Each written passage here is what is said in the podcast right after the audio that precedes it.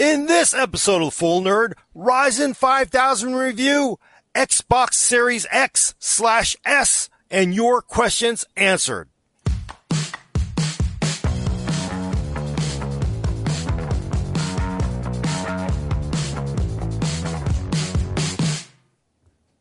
Welcome to the Full Nerd episode 156. I'm your host, Gordon Mah Ung, with co-host Brad Internet. Chacos. Alaina Yee coming from our awesome Yeah, lab I'm doing studio benchmarks in the background, so you know. Hi, everybody. and Adam Patrick Murray controlling the vertical and horizontal. I'm here. I'm tired. But Gordon, how come we aren't talking about the most important information uh, that came out last week? Uh, the Nintendo Switch has received ray tracing. Seriously? Oh, Yeah. the emulator. Yeah, I I, Oh. I was literally playing Control with ray tracing enabled uh, on the Nintendo Switch. Isn't it? Isn't it marvelous? Yeah, we don't even need a PC anymore. At two frames a second. I know actually. So you you get you get your pick of two. Uh, it's either the uh, performance mode, so it's uh, at 1080p 60, or or uh, graphics mode, 1080 30, uh, with all the ray tracing bells and whistles turned on. So And actually running on the Switch hardware? no, no, it's uh, it's from the cloud. So this is not officially sanctioned Nintendo stuff. No, this is No. yeah. Oh, it is? Yeah. Yeah, no, Oh, I mean okay. they, they they they're partnering with a company to offer cloud games. They've had some in other regions, but this is the first time they've come to uh to the US. So you literally download the game, you you uh buy it through this service. I can't remember the name of the service off the top off the top of my head, and and it runs. It's it's actually Wow. runs surprisingly well. No, I'm just surprised, honestly, that Nintendo's doing it because they're they're pretty. They play things pretty pretty much like it's 1987 generally. So I'm, I'm I'm quite quite surprised. That's cool. You know what's cooler though? What is cooler, Gordon? Ryzen 5000, right? Yes. Yes. Show us the money chart. Insane. Yeah. Well, yeah. So again, if you're watching this video, we have a one hour video getting into all the benchmark charts. You can also go to PCWorld.com and read our review. Uh, hint, it's basically the best consumer CPU we've ever seen. But we're going to do a quick summary. Uh, doing, we're going to kick this off. Again, not everybody does 3D rendering. Yeah, we hear you, Intel. But this is a great way to sort of visualize the performance of these chips. Is, is So that this- where you want to start, or do you want to start on some of the information stuff? Oh, do we want to start on the info first? I mean, how maybe, I? maybe just a little bit if you want. I'm trying to think of, you know, of course I've lost the folder here. I'm really, I'm just kind I mean, of. we- we don't have to. Maybe people already know about the parts, but maybe they just want to see the Yeah. benchmarks. So today you reviewed the uh, 16 core, 32 thread, 5950X, right? And Yep. that's what 800 bucks. Uh, you also reviewed the $500 or 450. What? It 550. It's 550 now. Uh, 5900X, which has 12 cores, 24 threads. Uh, there's also an eight core part, the 5800X. 449. 449 and then there's the $300 5600X with 6 cores and 12 threads that came out today. yep. And, And why AMD claimed 19% IPC increase. yes. In fact, why don't you show where a lot of the performance is coming from? Of course, actually, I didn't, we're not going to show you what's uh, actually happened at the core level. uh, Which is a lot of it. Um, you know, they've improved uh, IPC. They've incru- improved uh, uh, integer performance, floating point, everything. Basically, it's they redid the cores, but there's actually something they they did with Zen 3 over Zen 2 that is a lot that has a lot to do with its gaming performance, and we can show that in uh, slide A here, number A here, No, uh, alpha no- A. number A. number A. it's been a long couple weeks. It's Yeah. early on the West Coast too. Early on the West Coast, on the left hand side, you see Zen 2, which power the all, still really awesome Ryzen 3000. On the right, you see Zen 3. The big difference is that Zen 2 was uh, had just like the previous designs. What it was built every CCX had four cores in it. They shared 16 megs of L3 that was connected to a second four core CCX for the eight core versions and more to get them to eight cores. But very much like uh, a condo or apartment unit, if you were in unit uh, zero and you wanted to borrow sugar from unit, you know, eight, you had to walk down the stairs, down the hallway, come back up the stairs, the other one, go in, get that. And it was really, you know, there was basically a lot of latency. So with Zen 3, they said, you know what? We're going to build these uh, CCXs with eight cores. So instead of, say, having four units in your apartment complex, you now have eight. So if you need to borrow sugar from, you know, apartment eight now, you just simply go across the hallway. So that has really led to a huge difference in latency reductions. And also, previously you had 16 megs of L3 for each of those four cores. Now it's basically a shared 32 meg L3 cache. You can think of it very much like um, the storage space in that apartment complex. If you wanted to borrow a sleeping bag from your neighbor in apartment seven, you had to wait. You had to ask that neighbor for to go get it from you from their storage space, which you can't access because it's locked up, right? Well, with Zen 3, hey, you know what? I'm just going to go down to the storage unit and get the sleeping bag because they said I could take it, right? I'm not stealing it, but they, you basically have a, a larger 32 meg cache. So huge reductions in latency, much larger cache, which contributes to a lot of the gaming performance and a completely redesigned core that basically makes everything faster. 19% instructions per clock. I didn't actually do clock for clock tests, but I didn't really need to because it was really close to that 19% in a lot of the tests from Zen 2 to Zen 3. We'll kick it off with uh, slide one then. Yeah? This is Cinebench. We're not going to get into all the details again, but look at it. On top, that Ryzen, that red bar. Red bar is new AMD.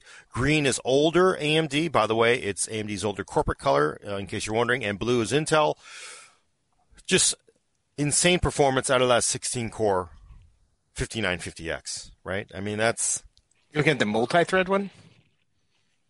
Yeah, we're looking at the multi-threaded. So Cinebench ten thousand. That's nuts. it broke ten thousand. And I think what's really impressive though is when you look at Ryzen. Um, why in the world? Oh, I'm looking at the wrong one. So when you look at uh, 16 core performance, it's 19% faster from that that 5960X. It's 19% faster than a Cascade Lake X with 18 cores. So two more cores, four more threads. And that Ryzen 9 59X is 19% faster than it. So, and of course, it was already faster. The previous Ryzen 3000 16 core part, the 3950X was already faster, but this new Ryzen 5950X is 14% faster than the older 16 core 3950X. Uh, and AMD basically said, honestly, we, you know, our limit is, uh, our, is socket power.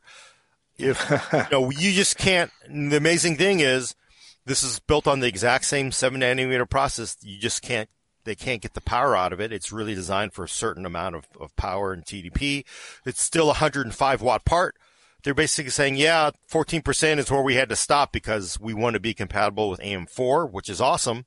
Mm-hmm but you know, really think about this. You take these cores and you put them into a Threadripper socket where you have a lot more power and it's going to get, it'll get ugly. It'll get really ugly. And of course, against Intel, that's the really ugly part, right? I mean, it's just pure destruction. When you look at the real Intel desktop part, which is that 10 core part, Ryzen 9 5900X is 35% faster than that 10 core Core i9 10900K. Wow. Of course, it's got two more cores, four more threads, but still, that's that's just a crazy amount more performance. And then, just so people know, um, over 3900X, the previous version, very, very, very nice. They said 19%. Um, it's 20 to 21% against our scores that we've generated. So that's that's very impressive right? Last one I'm going to kick off. We're just going to do one more, one more benchmark chart because again, you can go watch a video, but let's look at a single threaded performance. So slide seven. Slide no slide two because I think I numbered them correctly. No, the, they're numbered how they were from the no the ones video. I oh really oh okay slide slide seven oh, So many slides. oh I didn't number renumber all, all those No, that's fine. There were a lot, but look at it. So what really matters though is single core performance because it has been one of those things Intel can say, hey, we're still competitive here. They actually used to be faster. They're competitive still, kind of, sort of, but eh, AMD is here to say, ah, not anymore. Because look at this is crazy. Uh, let's look at the Ryzen 9 5900X, that second red bar. It is 18% faster than a 10900K. Uh, that is a 5.3 gigahertz turbo velocity boost, but I can tell you under Cinebench R20, it is not really hitting 5.3. But that's 18% faster than that chip. And, uh, and again, remember, uh, AMD says 90% better IPC, although the clocks aren't normalized here, but they're 17% faster than the 3900 XT, which was the very best of the 3900 XT cores. And then they are 27% faster than the 3900X. So again, it's it's a lot of stuff. There's a lot of there's it's just stupidly good, right? Mm-hmm. well, we, we had a, a couple people ask uh, if they need to get their parents' permission to to watch this video. Yes, okay. I was just thinking, should do you think I was PG thirteen or is he actually NC seventeen? No, it, it was R. I'd say I'd say it was a hard R, not not quite okay, NC seventeen. Yeah, yeah. Just a little violent. Just a little violent. Yeah. This this one's a little more tampered down. Uh, it know, is. So this one's I'd say this one's PG thirteen, but still, I mean, PG thirteen. This is this is a, a whooping over Intel and it itself. Yeah. It's yeah. previous generation.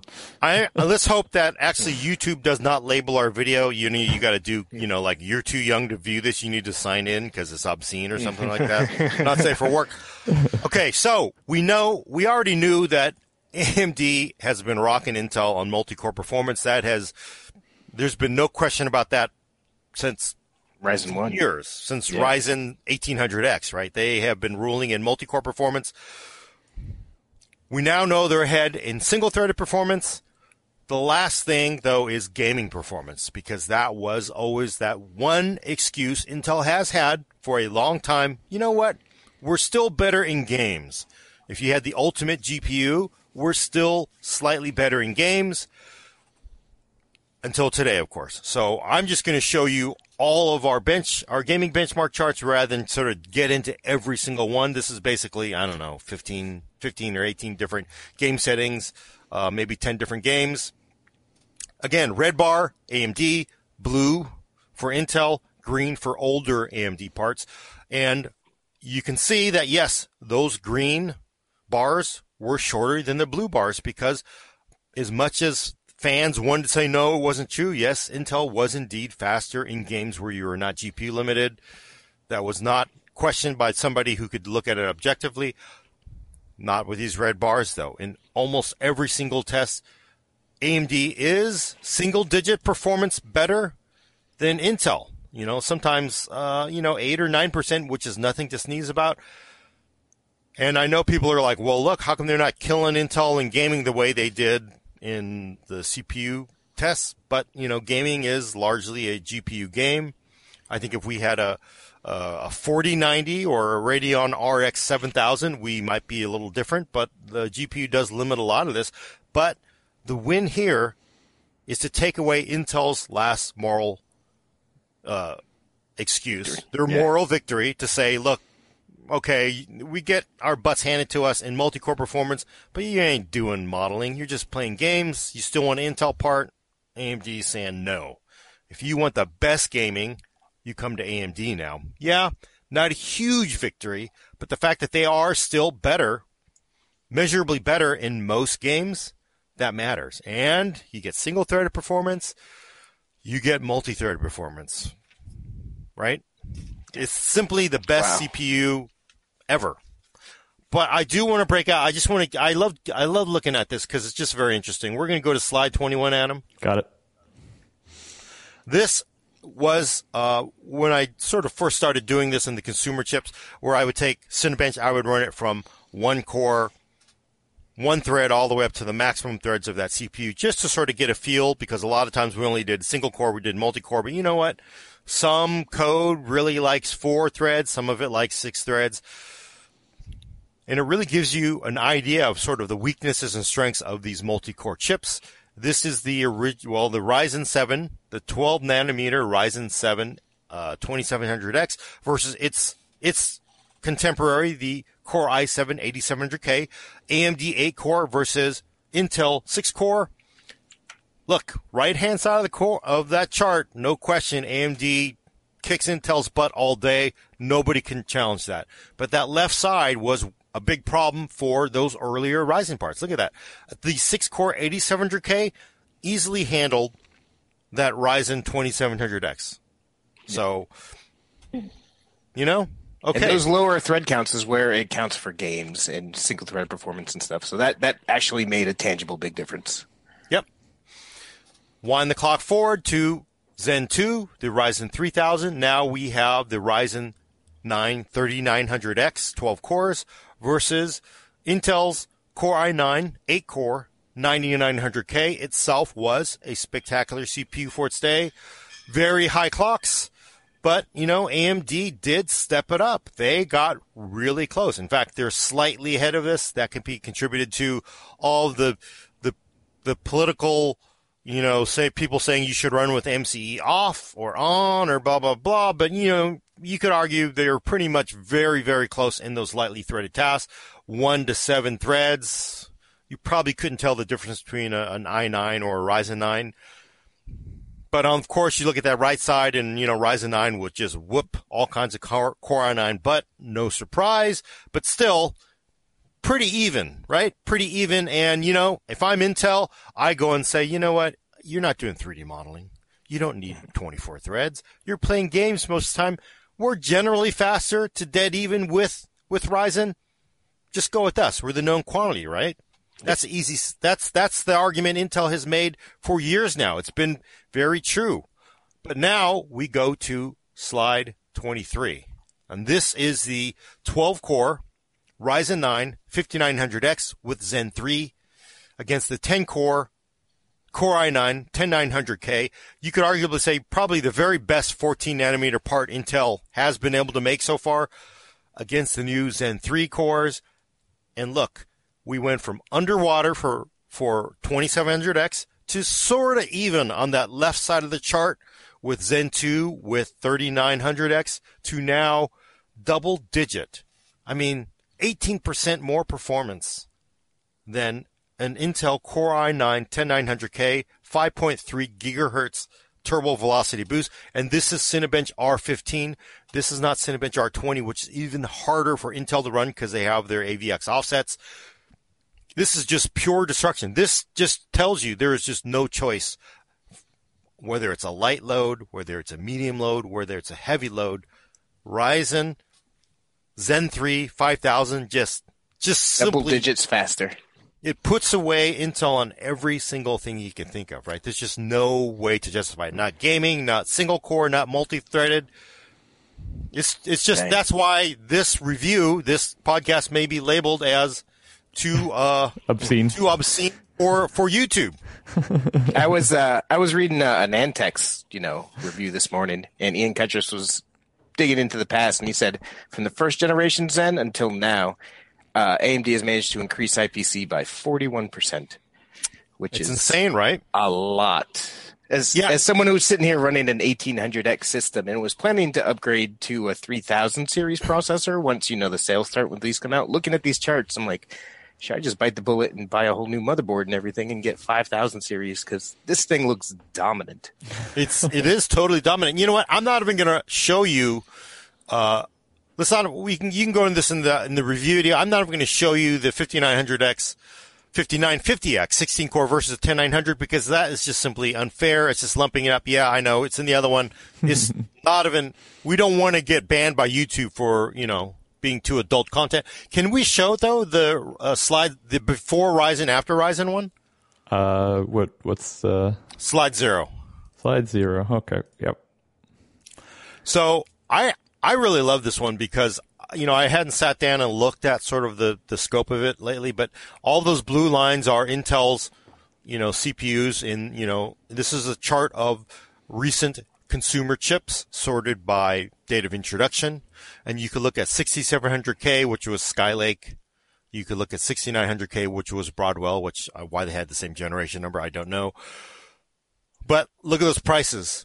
Right? Intel, and of course, we had the Core i7 6950X, which cost $1,723. I know that price by heart because it was so Yep. insanely expensive. But you know, at that time, it just Intel, like they had nothing to do. Like we're so tired. There's like, we have nobody to compete with but ourselves. And you sort of see the state of this. We went from, you know, four core Skylake to four core Kaby Lake basically the exact same price. It's just like nothing. It was just basically nothing was going on. And then we see that first red line, that Ryzen 7 1800X, the very first Ryzen blew everybody away because it was $500 and it gave you eight cores, which Intel was charging you $1,089 the year before. Yep. Right. And then we get the 8700K and you get to six cores with Coffee Lake. Then we get to eight cores with 9900K, and then we get to 10 cores with 10900K. You know, basically they would add two cores every other year. Well, AMD would go from like eight cores to 12 cores to 16 cores. And the thing that really gets me about this chart too is besides seeing prices before Ryzen go like this, after Ryzen, they, they took that nosedive because there's real competition. Two other things that stand out here are there's LGA 1151, which work with uh, Skylake and Kaby Lake. Didn't work with Broadwell, of course, because that was 2011 V3. Then 8700K was the same socket, but it didn't work. And then we have 10900K, which was a new socket. So, you know, again, there are some motherboards probably, I haven't really looked, that could probably run a 5900, right? Some X470s are getting support. All was- in AM4. I was uh, watching also a Hardware Unboxed video this morning because, like we were saying in the pre-show, I like to watch everybody's coverage, uh, and you should too as an informed consumer. Uh, but they were saying in their test setup they needed three different systems to test the comparable Intel parts, but they were able to test all of the Ryzen Yep. CPUs right in the same one system with the 57 uh, X570 board. Yeah, no, and that's the awesome part. Uh, and the other thing though is look at this. That Skylake, Skylake, which sixth gen, 14 nanometer. Kaby Lake, technically seventh gen, 14 nanometer. Uh, then we had eighth gen, Coffee Lake, 14 nanometer. Then we had ninth gen, Coffee Lake R, 14 nanometer. 10th gen, 14 nanometer. Whereas we go with Ryzen 1800X, 14 nanometer, Ryzen 7, 2700X, 12 nanometer, Ryzen 9, 3950X, 7 nanometer, and of course 3950X, also 7 nanometer. So every generation, AMD has continued to move down in process. Of course, they use TSMC, whereas I know there's a lot of a lot of enhancements Intel has done with the 14 plus plus plus plus. It's kind of a meme on the internet it. They, but they've essentially been handcuffed by their 14 nanometer process this whole time. It is impressive that they managed to get from 4.2 gigahertz all the way up to 5.3 with the same process. Yeah, So- I mean that's why. You know, I know people like to talk smack about Intel, but you know what? You can all they could all say, look, we've been stuck with this, but they've really gotten. They've just gotten the fact that they're getting 10 cores with some of those able to exceed five gigahertz on a 14 nanometer process. It shows you. I mean, in some ways, it's very mature, right? So they they know it inside and out, but they really are getting an amazing amount of performance out of 14 nanometer, but it's just not enough. It's just not enough. It's not going to save their bacon, and, and it's clear. Oh wait, so let's let's close out with the last couple charts. People want to see it. People want to see Bucks it. per, per bucks per thread. Yeah. I, I gotta say though, uh, on you you probably should trim out a couple of these CPUs because this chart's getting real hard to read. You know, and I you know, and I Especially have because you know you can still oh, get Oh, some 2000 parts out there and ninth. I cut out a lot of parts. I cut, you know, there are just so many crazy amounts of CPUs, and you do see. I think the interesting thing too is you do see. So the green, I've highlighted. I actually went in there and I looked at street pricing because you know the MSRPs don't really tell the whole story. I did look at street pricing, and generally, you know, no surprise, AMD CPUs on the street tend to sell under the MSRP, and you can see that where that uh, that Ryzen 5 3600X on the street, it's 20 bucks. It's actually under its MSRP. Not a huge amount, but it's definitely under it. The 3800X is actually a, slightly above it, which is um, one AMD part isn't there. But of course, all the Intel parts are well above their MSRP. And it again just shows you the problem Intel has because even though they are able to, you know, do a lot with that 14 nanometer process, they're apparently not making enough of them to, to go into a price war because look at that. I mean, a 10900K is $31 per thread. It's just, it's above, well above uh, what it costs on. Wait, how AMD's question. Oh, go ahead. What is the green versus the red in this chart? Yeah, so the the green is if it's under its list price. Okay. So I have those chips listed in their list price and their street price. All those chips are underpriced, and red is above their actual list price. So most of the Intel parts are well above their actual MSRP. I mean, that's even that's debatable whether that exists anymore. But generally, Ryzen is the better deal from what it's supposed to cost versus AM Intel, which just costs more. So, but you actually, you know what? It's it is hard to read this chart, so I'm going to do this Dude, one. Just go to the next If, one. if you want a 27. closer look at that chart, though, definitely go to Gordon's full review on PCWorld.com because you can click on anything and get the full size one. Yep. So, Uh, also, I'll say though, Yeah. Gordon, this next one isn't necessarily easier to read. Well, I think it is a little bit easier because you're not kind of like hunting like what's good. So basically, I took the same previous chart and I sorted it by core count, thread count, right? So you can sort of see like if you see eight slash sixteen, that's an eight core, sixteen thread CPU. The very the the one that's actually costing less, you know, dollar per thread, surprisingly. Uh, well, assuming I didn't, it's actually going to cost that on the street, and I, I think it does. Is that Core i7 10, cent- 10, uh, 10700F, right? It's it's basically about the same price as a 3700X Matisse part. So, I mean, the very best. But this is the one thing that has triggered people when they originally launched Ryzen 5000 is if you look at the most expensive of the six core parts per bucks per thread, it is the Ryzen 5 5600X. If you look at the most expensive of the eight core parts, that's modern because there's still a Haswell thing just to show how ridiculous it used to be. It is a Ryzen 700 5800X, right? It's, it's well above you know, Intel's eight core parts. And of course, um, it, you get a little, the prices are better as you get to, uh, the 12 core and 16 core part, but still it's, you know, it's, it's more expensive because, uh, the Ryzen 5900, 5950 is $25 a thread. The, uh, and the Ryzen, the 12 core part is, where is that? Uh, is $29. No, 23. It's actually still good.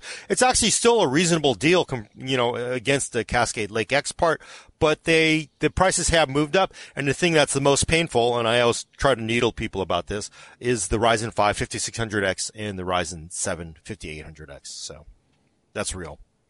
well, I mean, I think, uh, like you went through all these charts, but for me, reading your review, there was just one little section of a paragraph that really summed it up.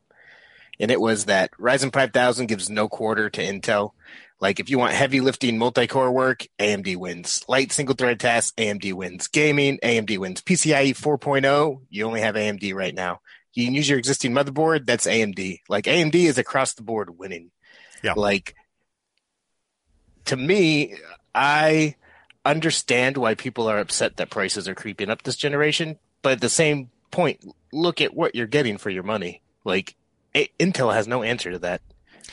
I Yeah, think Intel that's has the no- concerning part, though, right? Yeah. Because if Intel has no uh, answer to it right now, then we could actually move into a space where we have the reverse situation of before, where Yep. there's no competition, Yep. right? And I think that's really the more concerning aspect of it. Not that you're getting more for you're not, you're paying more to get more.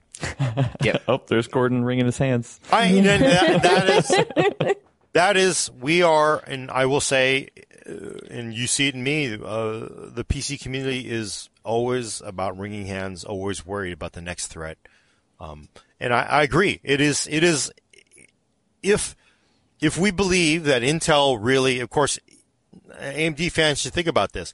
If your your favorite wish is to see Intel just roll around in the gutter for the next five years, don't expect these prices to get any better. They may, in fact, get worse, right? Because that is the nature of the market. You mean AMD's prices? I wouldn't expect them to. Frankly, if I were an investor, let's let's be honest, these companies serve their investors first. It's it's good when they can mesh those with the the needs of their customers, but they are there to pay their shareholders.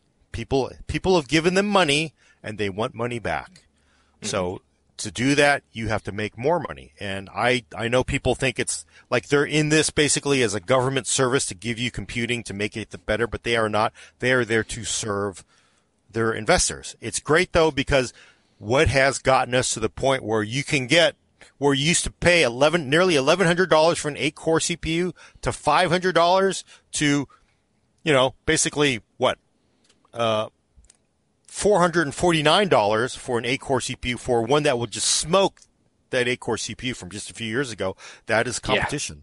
Yeah. yeah, it's not just price and core count. It's like these are a lot faster. these are a lot faster. And, uh, you know, and I do say where it gets a little slippery and that, you know, AMD's comfortable playing this, I think. And I have not reviewed the 8 core or 6 core part. But you can imagine, you know, the IPC is similar and they've probably tuned them to compete very well with Intel's parts. I suspect they will wail on those Intel core parts very much like what we saw in our, um, our thread scaling at the thing. But what they don't do is open up that edge and like, you know, use you get to 16 threads. It's not going to be it's not going to be 70% faster or 40% yep. faster. It might only be 20% faster. Oh my god, I'm getting ripped off, right? But that's that's that's the concern, but I think that's I think the $50 price premium is is actually very reasonable, frankly. Uh, I feel like there's two questions coming out of this, right? And it, it kind of touches on what chat's been talking about too, which is, you know, what's the next move for Intel now? I mean, will we actually maybe see price cuts, like real, actual, substantial price cuts for the first time? Well, they, you know, the thing is, Intel prices, and if you look at our original, that little you know, blue and red, it actually has come down because, again, remember, uh, it's it's actually come down. Where let's look at it per per core for the 6700K Skylake part, Intel was charging $87. 7700K, again, similar, $87, dollars which basically was the same price on Sandy Bridge and previous parts. 8700K was $60 per core. And with 10900K, we're down to $49 per core. It is a more expensive part, but they are having to charge less because they do have to compete. I think Intel's problem is they really can't cut prices anymore right? I mean, yeah, you would say like you should cut your prices like they did on those those big, you know, uh, Core X parts. Those price those things took a huge price cut, eighteen hundred dollars to suddenly nine hundred dollars for the next version of it. They, I don't think they can do that. I, I think when you look at the reason why my chart is so insane because Intel has a a, a ten. Uh, there's a Core i7 10700K. There is a Core i7 10700KF. There is a Core i7 uh, 10700F. There is a Core i7 10700 nothing. Right. So they've basically, they've had to take parts that they normally would have said, let's just throw these things out and grind them into dust. They're selling those, right? That's what those F parts are. They have no graphics core. They said, we got to sell everything we got because we still can't really make enough of them to compete. So I, don't say price cuts, they can, can save them this past year, we have seen occasional deals, even though they've been struggling with manufacturing issues on Intel parts, which is something you never ever used to see. Sometimes you'll find, you know, the 700K for 50 bucks off, which you never saw before this year. And yeah. I also think that the way AMD attacked uh, the CPU space with Ryzen is really playing to its hands right now using the chiplet design. Because like with these new 5000 series parts, their IO die is still using the last gen uh, 12 nanometer, 14 nanometer process. And so that's cheaper than moving everything to seven nanometer. So they have three dies on these chips, two dies on these chips, whereas Intel, everything is still that one big die. So that, that really locks them in. Yeah, and AMD likes to play up that fact that they use the same IO die. It's exact same uh, 12 nanometer IO die from the 3000 series because uh, they basically don't have to do much. They basically said, "Hey, we got this new Ryzen 5000, swap them out and ship them out," and that was it. So that they really played it up as like, again, they were able to to run an AM4. This is sort of their grand plan from the beginning to be able to just simply, and it helps them get to market faster, right? They've got uh, all kinds of speed and advantages. They can just they're just a lot more nimble than Intel with the the way they designed everything with their chiplet, chiplets. Yeah. Uh, I'm real curious to see what Rocket Lake looks like because right before AMD came out with all this, Intel started teasing that, right? And they said they're definitely going to be on PCIe 4.0, uh, which is good. It, I'm surprised they didn't this year. I'm glad they're doing it next year. Uh, it's going to be, I believe, 14 nanometer. I'm not sure if this is confirmed or a rumor, uh, but but Willow Cove. So basically, their 10 nanometer design backported to yep. 14 nanometer. Uh, and I believe they said up to eight cores, so they're actually going down a little bit in the core count.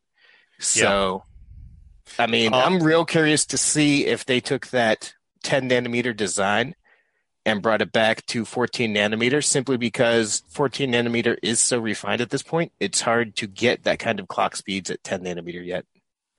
Yeah, and I think, you know, if again, if Rocket Lake is a 14 nanometer part, if it is basically Ice Lake you know, basically mapped into uh, a, an older process. Mm-hmm. You know, Ice Lake, one of the problems with 10 nanometer, 10 nanometers, they couldn't get high clocks out of it. Tiger Lake does indeed mm-hmm. get to higher clocks. Yep. If this is Ice Lake though, because maybe it was begun before they, they got Tiger Lake um, cores out, it's they could you know you know look at that when you look at that Cinebench R15 where a single thread was 19% in favor of AMD you know, Lake was in, you know, was a very nice, you know, uh, step up in IPC, so they could get closer. It'll get them a lot closer, possibly. It'll be interesting to see what they can do with clock speeds. Um, but I think, you know, as you just said, Brad, the other issue though is eight cores is not, you know, I don't care how good it's going to be, it is not going to beat you know, a 12 or 8, uh, 16 core AMD part. So maybe that left side of the chart, which right now is embarrassing, frankly, for those 14 nanometer parts, those Comet Lake parts, mm-hmm. maybe it gets a little closer, but that right side is still going to just really favor AMD. And then AMD will just simply hammer them on core count again, I think. So. Hmm. And depending on how that IPC and clock speeds, you know, turn out, AMD only a little bit came ahead of Intel in gaming here. I think there's a very good chance, not very good chance. I think there is a chance that Intel could claw that back and just leapfrog just a little bit ahead of AMD in gaming again with Rocket Lake. Hmm. Yeah, and we'll have to see where it goes from there. We might be a little bit of a back and forth. We might also just have AMD be dominant for a year plus, depending how Rocket Lake goes.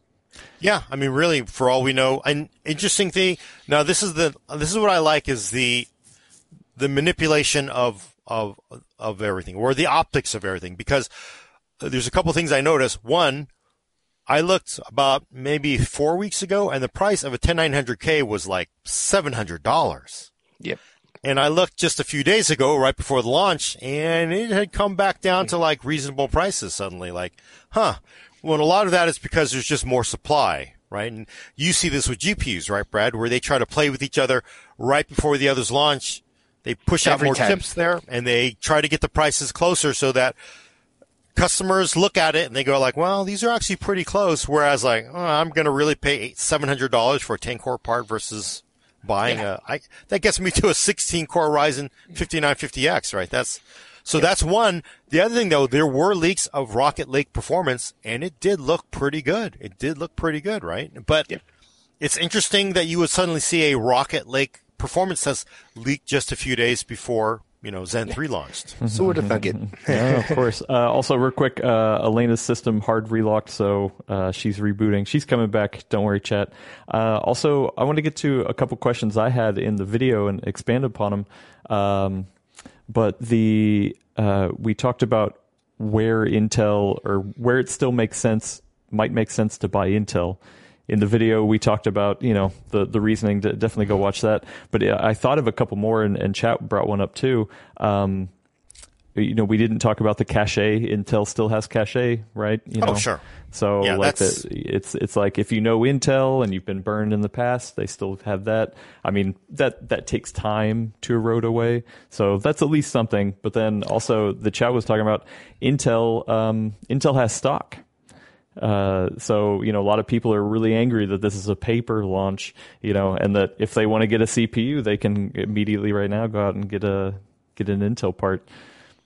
because they, it's they not a paper launch. None of these have been paper launches. People just want these so bad. We've all been home forever at this point. We Yeah. all did not go on vacation. We all have money. We all want to upgrade our systems because all we can do is sit around and play games and make videos if that's what you're going to do with your 16 core part. It is Yeah. what it is. and I, I disagree. I think you know a, a classical definition of a paper launch is, you know what, you ship one part to each store and that was it. That was Now, the we don't first. That was the first uh, 10 nanometer Intel part. They shipped like one 10 nanometer Intel part to like one CPU in China to one laptop in China. Yeah, you could argue that is that is actually a real paper launch because they basically just wanted to say we sold it and they never made them or sold them again. This is just simply, yeah, we didn't have enough to meet you know the demand, and I really truly believe that's the same thing with Demand is with so high. Uh, it's the same thing with Ampere. And hey, you know what? Put on your seatbelts because this can be the same thing with Radeon 6000. I don't think there's any way that AMD or Intel or Nvidia can meet the demands of what everybody Or wants. right. Microsoft or Sony. Everyone wants the game right now. yeah, and you know what? Xbox is not a paper launch. They're just hot products, is what they are. They're selling like pancakes. So I don't think you should call it a, a paper launch. But I do want to get to that. What you, one thing you're saying, Adam, and and that is, I think I don't agree with people saying, well, I you should buy Intel because it's Intel. Now, I agree that is a reason people do buy Intel, but I've been saying this for years. That is not the same as you should buy it. I know you feel better buying Intel because you know what? You had a, this brand car. It's never let you down. I'm going to buy the same brand car. I get it.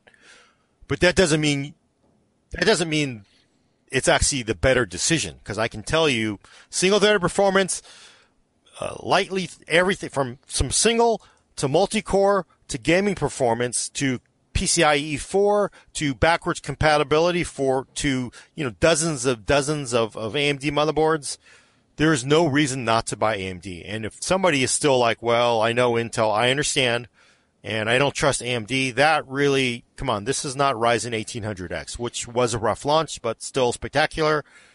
And I think that reason is, is not really valid. I, I understand why people do it, but I would recommend that no, you should, you should, if you want to buy the best thing, you buy Ryzen right now. That's just plain truth, right? I agree 100%. I do understand people who look at Intel and NVIDIA's reliability and history of reliability and consider that a check mark in their favor. Like, I, like, we, you were just saying last gen, like, Ryzen Zen 2, Ryzen 3000, like, for whatever reason, it did not like Destiny 2 when it came out. Yeah. Uh, I went around looking at all the various Ryzen stuff today. Uh, one thing that Ryzen didn't do very well on was Far Cry.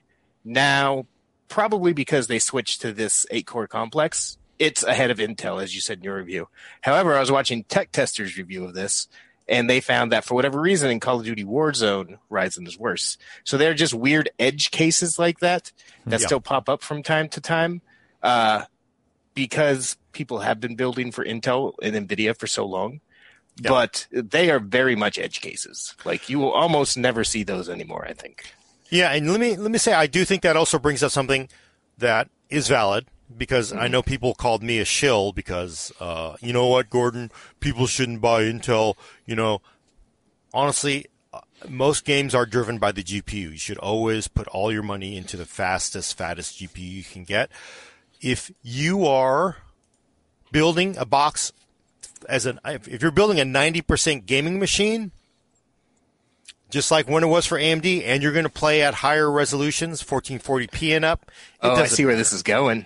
No, and really, because I used to make, I used to say, look, Intel is fast enough. it's fast enough. Ryzen was, the but the thing is, I said this for Ryzen.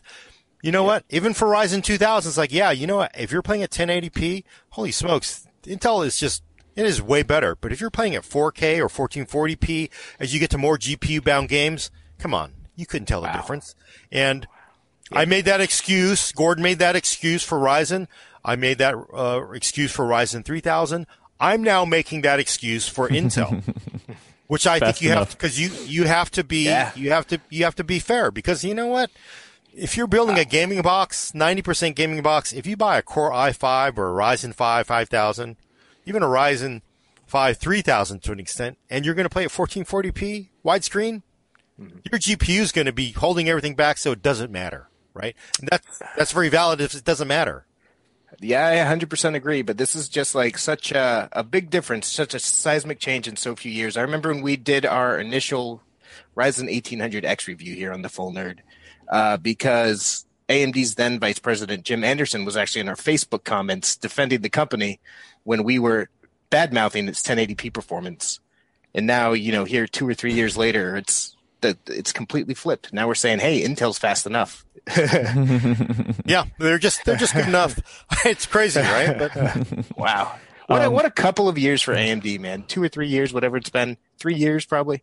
This has been a wild ride. Yeah, and there's a, yeah, an old uh, interview with Lisa Su that's been making the rounds too. I saw it on our Discord and, and whatnot. It's it's pretty fun to look back. Uh, real quick, I totally forgot this. I'm sorry. LaSalle Rhymes the third. Thank you so much. Gave us five dollars. Said uh, uh they're going to buy the Ryzen 5000 series and a. Oh no no no. They're telling Brad to buy a 5000 series and an X570 board. Uh, they love the review this morning and the show now, and a great job on the on the uh, the build yesterday, Alaina. So oh, thank you, LaSalle Rams third. Thank you. Yeah. Yeah, that's awesome.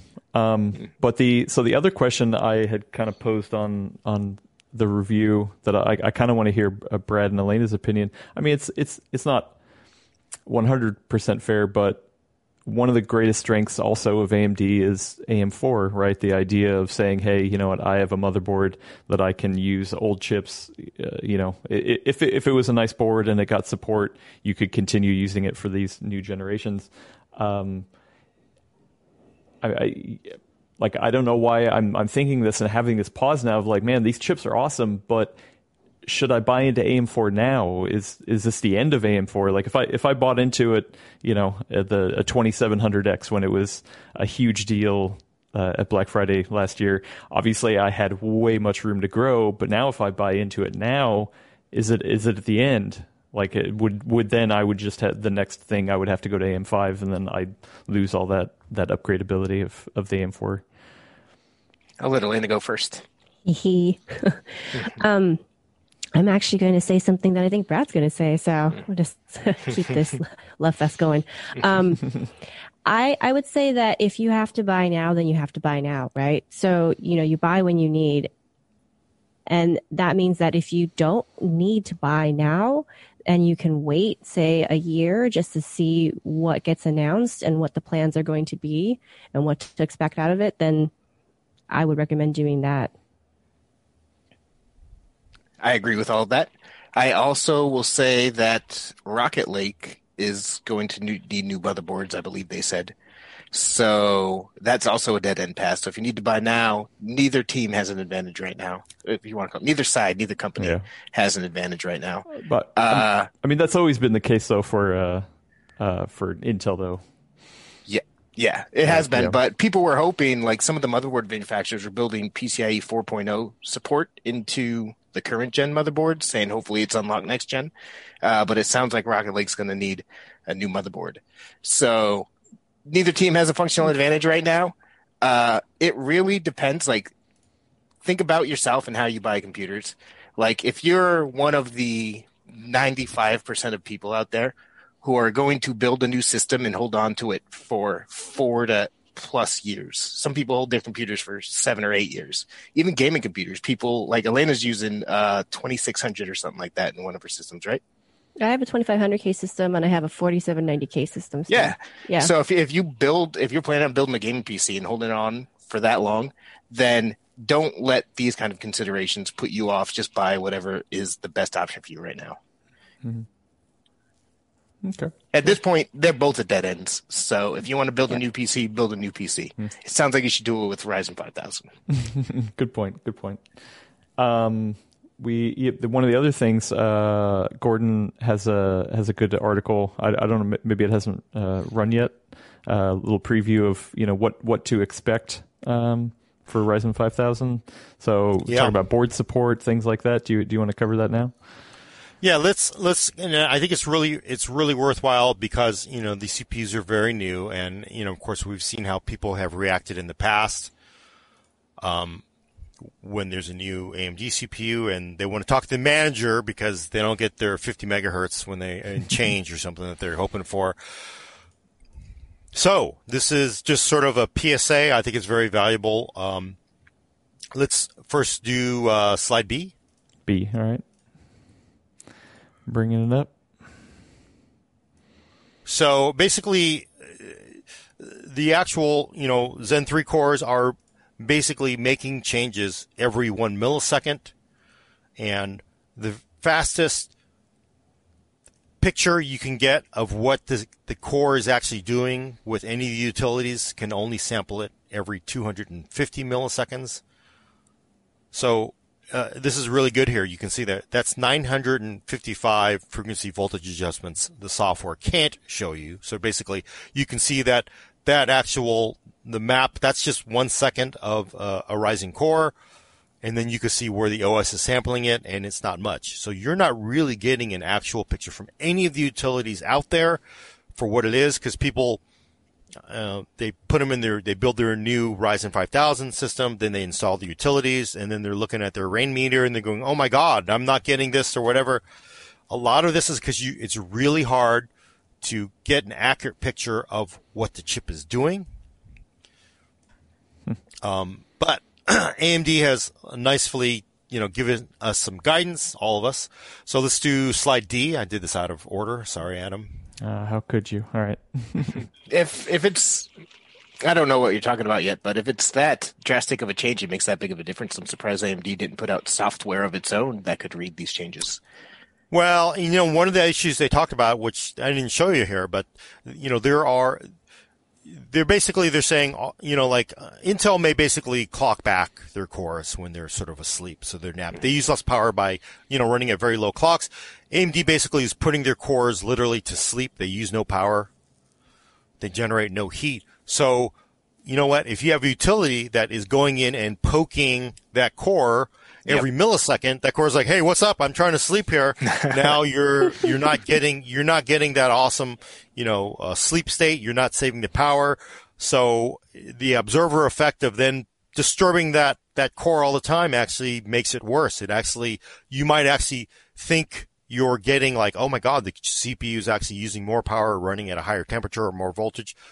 It isn't because, but it's only doing that because you're simply going there and poking it all the time with utility that, you know, probably wasn't meant to. But they've, they've given us some guidance here. So this is what you should expect for voltage scenarios. So this is how much voltage. This is a little nerdy, but how much factory voltage you should see. It's, so it's 0.2 volts to 1.5 volts. That's the range. Generally under an idle, 0.9 to 1.2. So just sitting there doing nothing. If you're running some desktop apps, you know, Chrome browsing, blah, blah, blah, one point, maybe 1.1 volt to 1.35 volts. Max boost 1.45 to 1.5 volts. So, you know, and of course, if you're running an all core, it might be 1.35. So content creation under gaming, it might be, you might expect one volt to 1.5 volts. So basically you can't rely on, oh my God, I read on this one form that I should be running at, you know, 0.9 volts. Why am I not getting this? Well, it's just going to depend on what you do. There really is no hard and fast rules, what they're saying. That's good. So just keep that in mind as you get utility and you, and you get all the hand wringing from mm-hmm. people like, oh my God, I'm not getting what everybody else is getting. It's because you're doing something different. They also say, look, um, we manage everything is opportunistic today. You know, you run your machine with the stock cooler, you run it with uh, a, a $20 cooler, you run it with a $100 cooler. Here's what you should expect. These are the CPU thermal expectations. Slide C. So, under a factory stock max temp, 65 watt part, which is the Ryzen 5, expect about 95 C, right? Max temp you should expect about 90C for the 8, 12, and 16 core 105 watt TDP parts. Now, if you are running with an entry level cooler, 80 to 95C, a mid range cooler, 70 to 85C, and if you're running a high end cooler, 60 to 80%. So what they're really, the lesson really is don't freak out because you're not getting the same voltage the same temperature as somebody who's living in Alaska in the winter, right? yeah, no, that makes sense. And I think there's one more. We're going to do slide F. So this is it. This is everything. Uh, no, actually, no, we don't have to worry about that one. Skip that one. That's a summary of the same one. So basically, yeah, you know, there don't don't go to the internet, read the forum post, and then freak out because your brand new Ryzen 5000 is broken because you're not getting the exact same voltage, the exact same temperatures as somebody else. Unless it's the same thing, it's, it's just not. It's just not going to work that way with this chip. Yeah, unless you're overclocking or something where you set it all in the motherboard and do all that, but that's a totally different beast to begin with. Yeah, and then you've got ambience. You've got. I mean, there's just so many variables. I think the key lesson is just don't freak out. And a lot of these tools are going to be very hard to get a perfect picture of what those uh, Zen 3 cores are doing, but they do say uh, HWiNFO has always been the gold standard. That works awesomely. But even that, remember, the cores go to sleep. You don't know what it's doing. It's not going to give you an accurate picture of what those cores are doing when they're asleep. If you run Ryzen Master, though, it's kind of cool. It will tell you when the cores are asleep. It'll say indicating sleep mode. So, uh, so you know, we, we got a we got some questions about gaming performance. Uh, should they upgrade? All this kind of stuff. Uh, one of the questions earlier was from SS Space S. it says, uh, "I keep my CPUs for five or more years." I mean, I, I think a lot of people do. Uh, I currently have a 4670K.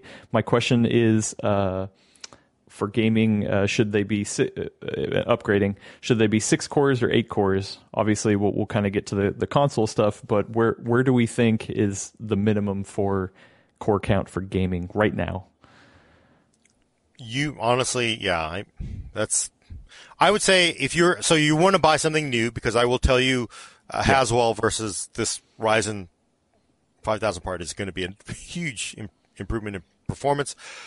I would say if you were building a 90%, 80% gaming box, you know, uh, Ryzen 5 six core part, I think that's plenty. If you're doing, say, 50% gaming, 50%, you know, video editing and, you know, thread heavier, then you go to eight cores, then, you know, Ryzen, then an eight core Ryzen makes a lot of sense. And of course, obviously, if you're doing 3D modeling and you don't want to pay for a Threadripper, do a 12 or 16 core. So you think you think for pure gaming, six core is is fine? Yeah, I don't. I still don't believe there is such a thing as a pure gamer. But yeah, I think honestly, I think you know, and it honestly, and here's the thing: it's controversial. Oh no, four cores is fine. You know, four core, eight threads. It's not going to be as quite as smooth. Sometimes you may give up some frame rate, but if you're talking about the difference between a 3080 or 3070 because you had to buy a new system, then Yep. I would say generally faster GPU is better. But going back to Haswell, that is really, really old. So honestly, I would say Ryzen 5. But if you're looking at a Ryzen 5 6 core for a 95% gaming box with a 3080 versus a Ryzen, you know, 9 with a 3070 or a 3060 Ti or a Radeon, then yeah, that's I, I, gen- I generally agree. Uh, I think six cores and 12 threads are going to hold up for years and years, even though the new consoles are moving to eight cores. I think uh, six cores is still going to be the way to go forever. The last gen consoles were also eight cores. They were much worse cores, but they were still eight cores. Uh, and I agree with everything Gordon just said. I would say that if you really do plan on holding on to it for five or seven years and you're worried about it and you have the budget, maybe consider getting the eight cores just to be, you know, cover your bases, especially if you are the kind of person who would upgrade your GPU every two or three years, but not your whole system. So I agree with Gordon in general. I'd rather have a 5600X and a 3080 than uh, whatever the eight core is called in a 3070. But if you plan on upgrading your GPU in a year or two anyway, maybe consider getting the eight core uh, CPU just to, if, if you're going to hold on to your system that long. Okay, okay, cool. I still really doubt that any games in the foreseeable future are going to be something that runs awesome on an eight core part, but not a six core part. yeah, that's not how you sell games in the PC.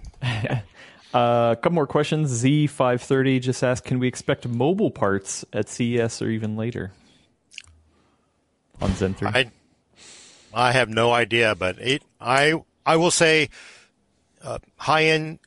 Look, if you could put off buying a high end gaming laptop,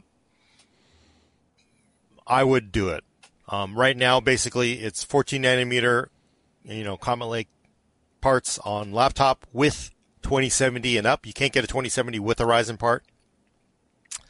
But I really look to, when I really think about this, uh, you're talking about 14 nanometer GP, C, CPU with, what is, uh, what is, uh, 3000, what is 2000 on? That's, uh, what? Is it 14 nanometer still or 13? I forget which one it is. But you're looking at maybe a 15 nanometer GPU with a 14 nanometer CPU versus when we get to maybe, let's say middle end of next year where you could be looking at uh, 10 nanometer Intel or an 8 nanometer uh, uh, NVIDIA part or 7 nanometer, you know, Ryzen 7 nanometer GPU. Those gaming laptops that will come out on that, that huge process shrink that we're going to get, they're going to be like spaceships compared to the laptops you can buy today. But if you have to buy a gaming laptop today, you got to buy it, right? But I would like, if I could wait for those next generation laptops, I, I would definitely do it. Yeah, I'm in the same boat. I, I'm curious to see how the announcements get handled actually for all of these parts. Because typically you see these mobile parts start to roll out after desktop parts have already been established. But for, you know, these Zen parts as well as all of the GPUs at this point are pretty much high end parts. So I'm curious to see considering how late these are all coming, what actually gets announced at CES, whether it's expansion of the desktop lineup, whether it is mobile parts, or both, or neither. Who knows? Yeah. It's a weird year. Yeah, uh, but, I've, I've, I've, I, I, don't you, doesn't it feel like uh, Computex has been like a laptop show? I mean, it depends on when they line yeah. up, but I would bet Computex we will see, uh, you know, some really impressive, you know, yep. um, parts from Intel, Nvidia, and uh, AMD at least by by Computex, which is next summer. Hmm. Yep. Okay. Uh, sorry, a couple more, couple more questions. Uh, Torben is asking, um, what's the realistic max memory frequency most Zen 3 chips can run in one to one ratio for the Infinity Fabric? I think they said uh, it's the same as before. I thought it was, is it, uh, it's either 1800 or 1700 in that range. Basically said, you know, they have said their guidance is if you want to overclock, you know, clearly it is always best to overclock memory. That's where you get the most out of Ryzen. So you want to keep 111, right? So I, I should have dropped in a slide there, but it's very similar to what the previous parts were, you know, 17. Hmm. Are, are you sure? VC Gesture says uh, der8auer got up to 4,000. Escamonster says 3733. Uh, I guess. Did I? What uh, did I just say? You said like eighteen hundred. oh yeah, sorry, I'm I'm doing it the wrong way. So yes, thirty seven thirty three, and it's pretty close, two thousand off. But yes, that's that's half the speed, right? But yeah, you want basically what you saw with with Zen three. You want Got it. one one one, right? Got it. Uh, and Alaina's back. Welcome back, Elena. Sorry, my machine keeps uh, blue screening on me. Oh, no worries. Shit about um, Mac. and another question, uh, or maybe the. Uh, Oh no, still a couple more questions. People got questions about these parts. They're excited. Uh, question yeah. for me: uh, Will you be looking at any of the lower core parts? Uh, you you focused on the, the two main ones or the two high, yeah, high core I, ones. I hope to. I hope to. To we were not sampled that. A few few sites were. Ian, go over and read Ian Cutress's review over at AnandTech because again, I re- I recommend everybody hears all voices, not just one. So he had one. I think a few other sites also got a hold of them. Um, I suspect his results were similar to what we saw in the high end parts. Did he, Brad? You said he gave him a gold, like a gold yeah. rating on it. Yeah. So. Yeah, gold Editor's Choice Award, which yeah. they hand out very rarely over there. Nice. And I also saw a video from there's a channel called Tech Testers, which is really good. Uh, and she did a video this morning that exclusively focused on the 5600X. And as opposed to testing it you know, like we do as a CPU review. She tested it from the point of that versus the comparable core part, but at 1440p and 4K games. So if you're looking for like a video that covers like practical stuff, if you're planning on pairing that with, uh, you know, a gaming machine with a high resolution monitor, I would recommend go checking that out. Nice. Okay. Tech testers. Uh, and then uh, Star Screamius, I love love that name. Uh, Gordon, I have an i7 6800K Broadwell E 4 gigahertz all core. I play games at 4K. What performance uplift can I get from upgrading to an X570 plus a 5950X in gaming slash regular use? I well, what what GPU does he use? Uh, she? does not say. Yeah. So again, especially at 4K, you are so very much GPU limited. I, it's possible. I mean, Broadwell's pretty ancient at this point. I I would bet you'd see a little bit, but I just think you're taking your 6800K and you're throwing all that away for. I mean, you know, if you're talking between a 3070 or 3080, that's I would most of the time I'd take a 3080. Oh, hey, he's got a, or they have a, uh, the world famous 1080 Ti in that system Oh, yeah. See, what do you think, Brad? 1080 Ti, at 4K. 6800K, 4K. Man, I, I, th- like, I think just- you'd be much better off uh, trying to get a 3070 or a 3080 for that amount of money. Uh, 5900. uh, Did they say 5900 or 5900? 5950? But either way, with the motherboard, Uh, it'll wind up being the same price. Yeah. it'll wind up being the same price as a 3080. And I think if you pair that with a 3080, you'd have much more tangible, appreciable gain in performance results than you would if you swapped out the CPU and motherboard. uh, There yeah, will be cases, we, even with the 1080 Ti, uh, where you might start to see a bottleneck uh, in some very few games. Upgrading your GPU will get you much bigger bang for your buck. Yeah, it's just always better on a on a 90% gaming box, but you do have a Broadwell E, so if you are doing, uh, you got to weigh what else you're doing. If you're doing, you know, content creation, that stuff where you want those better Zen 3 cores, then yeah, it's going to be a nice, a nice kick in the pants. In gaming, it rarely ever, yeah, I mean, a 1080 Ti versus the 3080s, it's not even a contest. If you're playing CSGO with low settings at 4K resolution on your 1080 Ti, consider upgrading the CPU instead. Maybe that's what Yes. It is. Yeah. okay, uh, and also uh, VC Jester gave us five dollars. Thank you, uh, sir, uh, earlier, and uh, said nicely question mark question mark. I thought the same thing in my head, but didn't say it out loud. Same. Nice. Okay. Um, anything else? nice. Uh, anything else for the uh, Ryzen five thousand stuff? Anything else we want to cover? Um, Alaina? So I I dropped out of this like twice, so we may have covered this already. so sorry if we did. Um, anything uh, yet on rage mode and smart access memory, or is that coming down the line? That's that's all tied into the uh, Radeon launch. That's right. Okay. So I was wondering if they had given any hints about that. Not on the CPU side. So, but I know that people have said it is you can disable a smart access memory in the BIOS. Yep. On these boards, I really need to look at it. I was going to, but I haven't even looked to see if that option was there. Speaking of boards, uh, we covered it in a past episode, but in case you're just tuning in now, uh, today also updated. Gordon has an article like if you already have an X500 series motherboard, what you need to do to get ready if you did buy one of these chips. So if you're one of those people who are looking to upgrade and already have an X5000 series motherboard, you know B550 or X570, go check that out because you're going to need to de- update your BIOS not once but twice. So go check that out. Got it. Uh, dropping in the the chat right now. It was a two step one, huh? Yeah.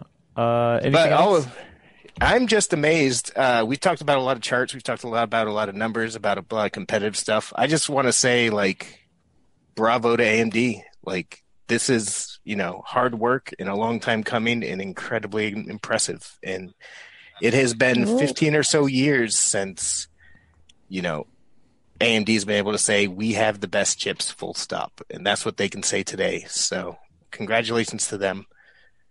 And I'm very curious to see if Radeon 6000 manages to do the same to NVIDIA. It might wind up being a hell of a month for AMD all around.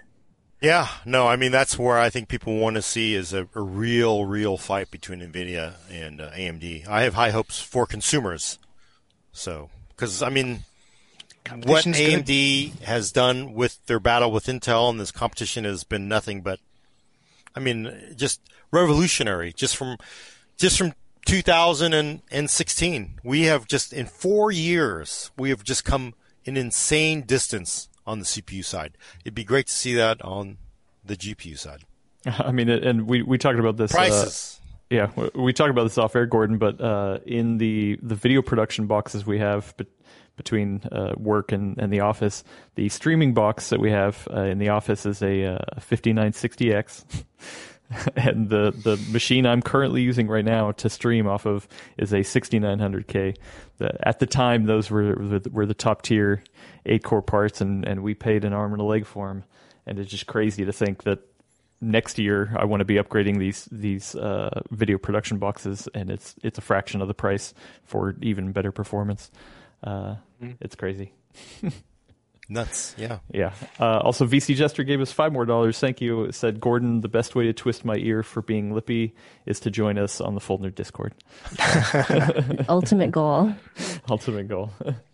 Uh, Y'all just, convinced me finally. I haven't been in there much because I've been very busy, but I peek. yeah, yeah. And, you know, uh, I know uh, Robert Hallock from AMD is still uh, still in there. He he hasn't been active, but you know he's probably watching. uh, All right. I mean, just a crowning achievement. It's just amazing. It's a fun place. Uh, anyway, um, do you want to move on to, to some console talk?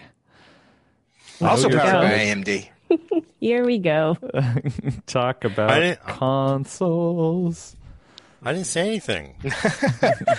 So yeah, today. Uh, so next week, five days from now. Is that next week? I don't even. Next time Tuesday. matters anymore. Next Doesn't matter Tuesday. anymore. Okay, next Tuesday. So next week, uh, the Xbox Series X and Xbox Series S are launching. Series X is five hundred bucks. Series S is, I believe, three hundred bucks. Mm-hmm. Uh, and today the reviews went out. At least for the Series X. I'm not sure about the Series S. Both, yeah. Yeah, Uh, both of them. both. Both of them All went out right. today. So you can go check those out. You know, Microsoft's next gen console is here. Uh, we have one. Uh, my colleague, our colleague, uh, Mark Hachman actually did a big piece, which I found really interesting because we don't review consoles as is.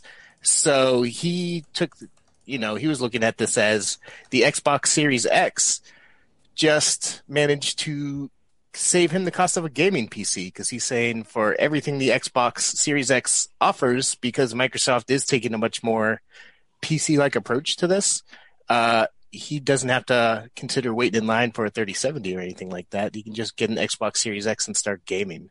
So, uh, does anybody have any thoughts about that? Why Yeah. spend that much money though?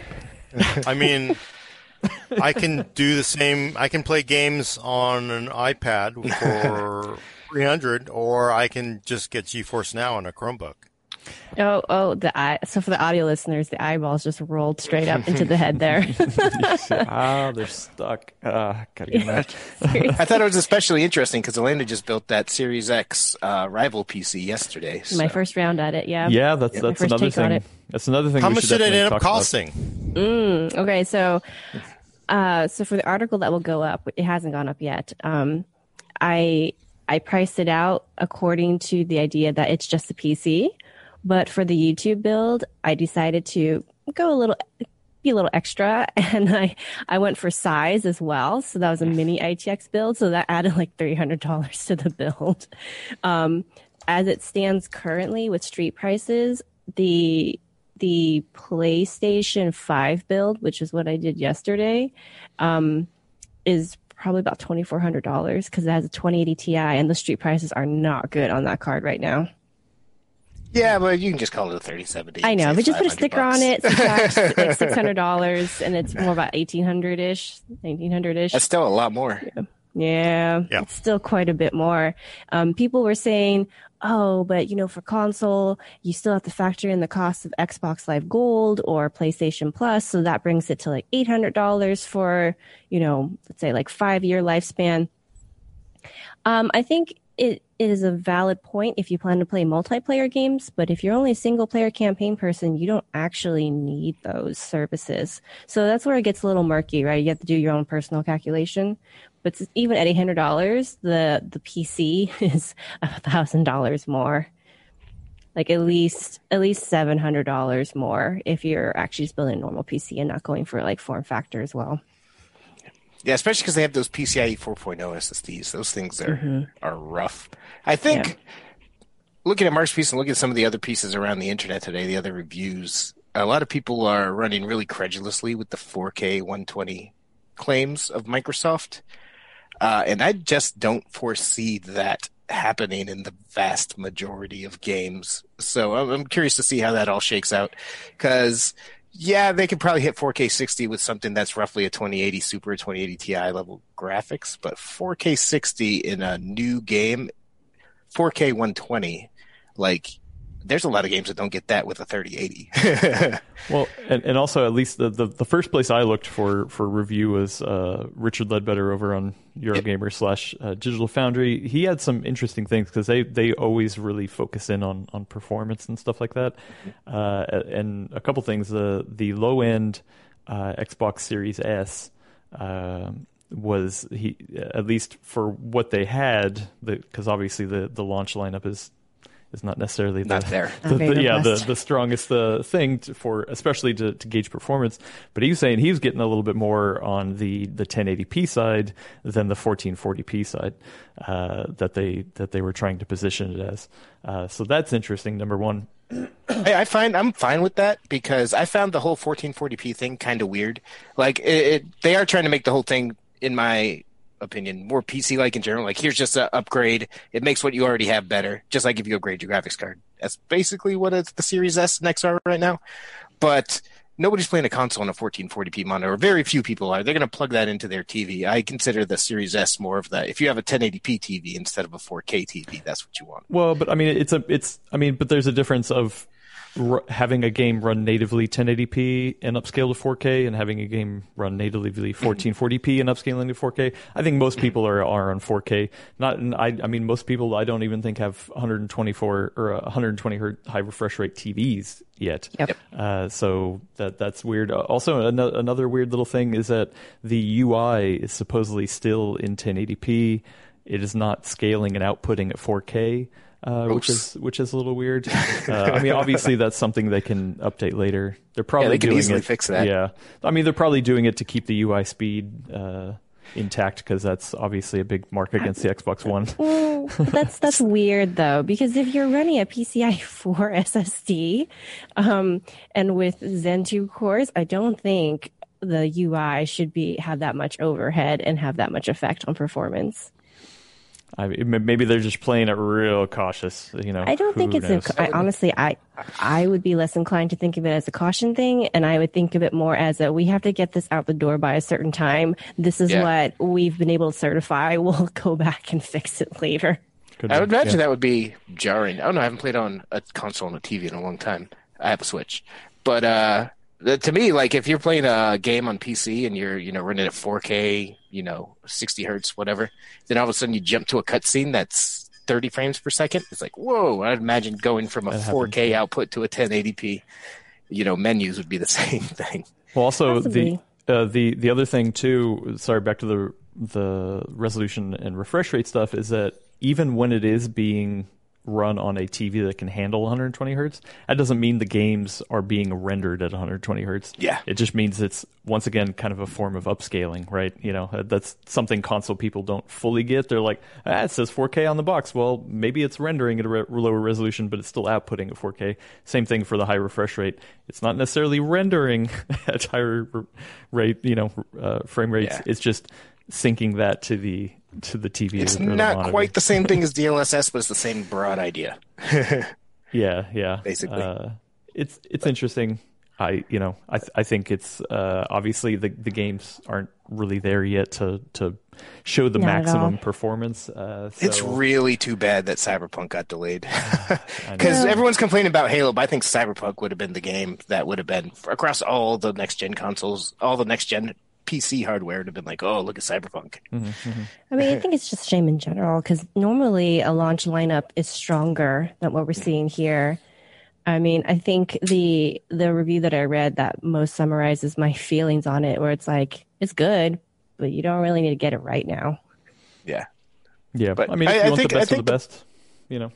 But I think the focus on you know backward compatibility is actually a, a card in their favor at this point because they do have all those games from Xbox, the last gen or current gen, whatever you want to consider it, still work on this. But now they have Ryzen and SSD speeds, and those are apparently transformative from all the reviews I read. Like these consoles had, I believe, 5400 RPM spinning hard drives in them. Yep. Moving to an SSD is a world of difference. If you're listening to this and you have a PC with a hard drive in it, get an SSD if you're gaming. It makes a world of difference. And that's coming to consoles now. That's great. That's going to have a big impact on the PC going forward. I feel. let alone uh, PCIe 4. so they're, they're jumping from spinning platter hard drives to PCIe 4. Stuff I don't even have in my system. Yeah. Yeah. I uh I'm really I really like the sound of the quick resume feature that they have on the Xbox where basically you can just store game sessions inside of its memory and so you can just like instantly jump back into three or four different games. Uh that sounds awesome. I don't think we're ever going to see that on the PC side of things because system memory gets used for everything on the PC, whereas the Xbox are just pure gaming focused well, things, so they can devote that space to it. And that that was another interesting thing. I, man, I can't remember if I saw it on on Richard's article or, or where I saw it, but uh, because of that, they're actually having to dedicate uh, hard drive space. So the usable amount of hard drive space on a one Yeah. terabyte drive is 800 gigs yeah, it's 800 gigs. Uh, for the Xbox Series X. Yeah. yeah, yeah. Oh, there it is. Yeah, eight, 802 gigs. Uh, so, I mean, it, it comes at a price for sure. if if you if you uh, value storage space, um, so that that is interesting. I'm intrigued by some of the other features I see. Uh, looking at Mark's piece, Mark, it, he has a piece up at PC World that I said basically compares And this he, to he's gaming actually in the chat too. Oh, hey, Mark. Uh, talking about uh, the automatic HDR. So even if your games don't have support HDR, uh, you can turn something on that will give it fake HDR, basically. And as someone who has an HDR monitor, there are very few games that support that. But it's hard to even find apps that support it. It's come a long way on the PC, but uh, it's still very much in the fledgling stages.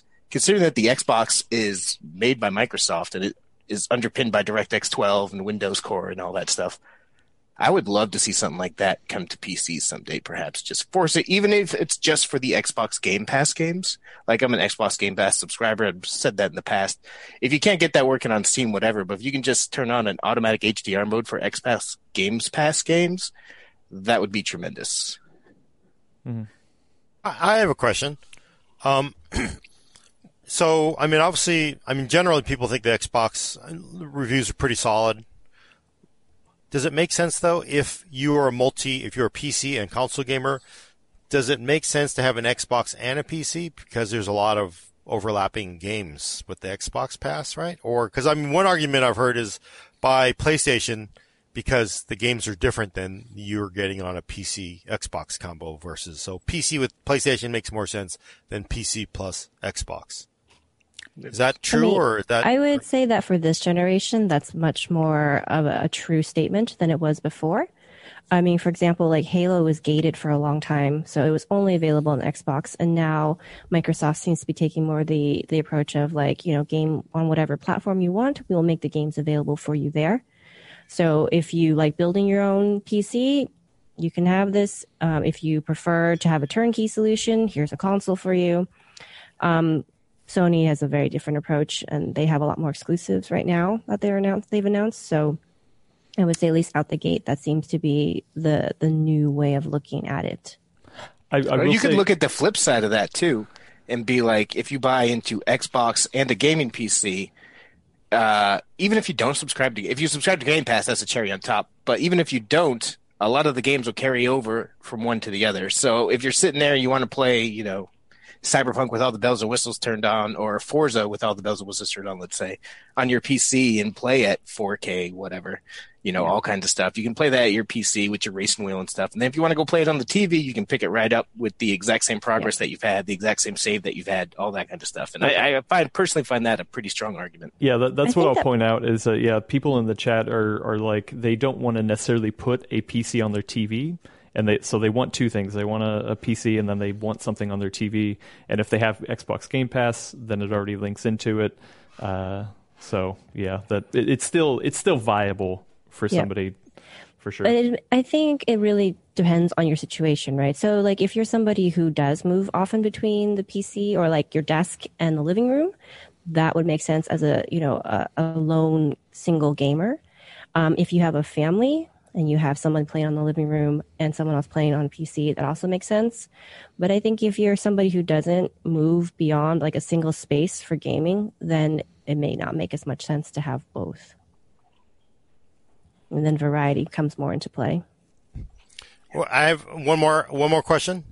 I actually, I have two more. Yes, uh, you down in front. Though, you down in front.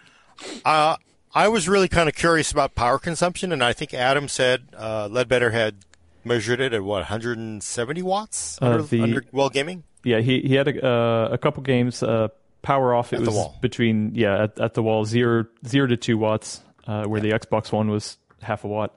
Uh, in the dashboard, it's 42 watts as opposed to Xbox One X, which was 48.5 watts. Rise of the Tomb Raider peak 30 frames a second locked on both systems. The Series X is 151, Xbox One is 170. Dead or Alive 6 peak unlocked FPS at 4K 60, which is their highest, was 165 watt, where Xbox One was 177 watt. So uh, definitely a dip generation over generation.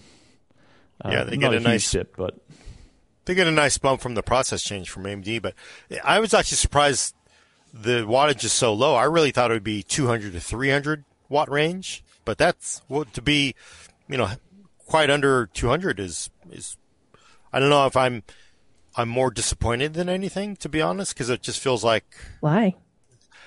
Well, because I I just don't believe that it's it could be that efficient, you know. Well, but I also the, these games aren't pushing it to its extreme that they're you know none of these games that, that, have come out have really like said you know what this takes full advantage of the Xbox Series X. Yeah, and I think the power supply is rated for 300 if I remember yeah. right. So sounds... um, you got to remember it's a console, so these are significantly downclocked parts, at least on the res front. yeah, but I do think it speaks to you know, I mean, frankly, the more power you consume, I'm going to guess if you take you know Zen 2 plus a you know seven nanometer next gen you know Radeon, it's going to use more power because it's going to be more powerful. I'm just kind of mm-hmm. wondering if that, I sort of see that as that power consumption to be kind of like, huh, that's, that's sort of maybe not using as, not as powerful as I expected, I guess I have to say. Well, you know? I think it all goes in hand in hand with temps as well, right? So mm-hmm. I forgot which outlet it was, but they they pointed a, a temperature gun at it, and they were saying that under load in certain games, like they were seeing like 56 degrees Celsius, which is pretty cool, especially given how constrained and relatively small that system is. So I don't think they can crank the power draw too high because then how are they going to dissipate all that heat?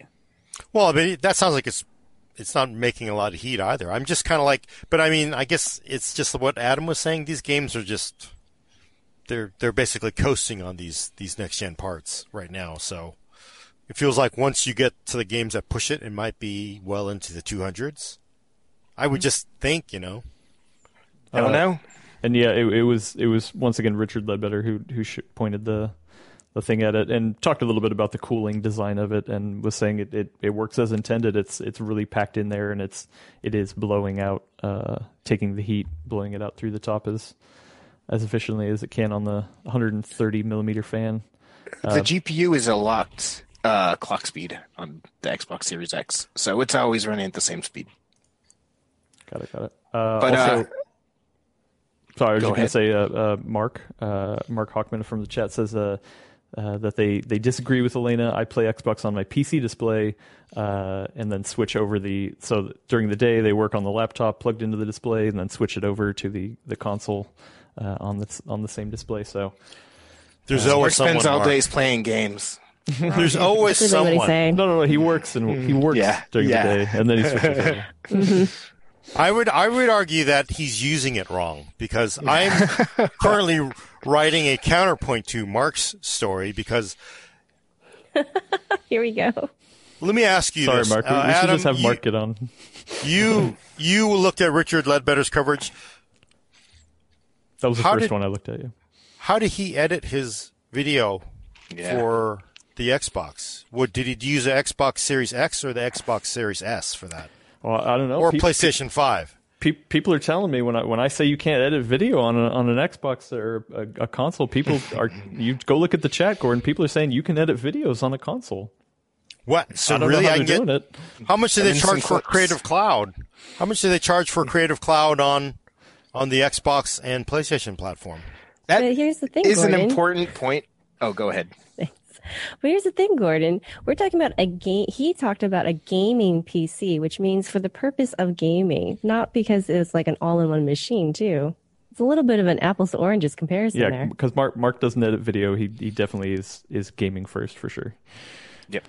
and that's that's I think the key takeaway here, uh, both from Alaina's build yesterday and from Mark's piece here, that if you are looking to just have a game machine, get it going, go get get playing games with all these Xbox Game Pass with all this kinds of stuff, uh, all the AAA games, PCs are not going to be able to match the entry price of these new gaming consoles whatsoever, probably for a year or two consoles are much more limited. You can't do your taxes, you can't do your homework, you can't do Creative Cloud. Uh, but if you already have a PC and uh, and a power supply that can support it, I mean, if you wait just like a month or two and we start seeing like a 3060 for 400 bucks or 300 bucks, I think you'll be able to slot that into your existing PC and it will cost less than this Xbox Series X does and give you comparable performance. Probably not as far as quick resume and stuff is like, like that is concerned because you know that's based off PCIe 4 SSDs and stuff. That's not going to happen. But I right now is a weird time to try to match it.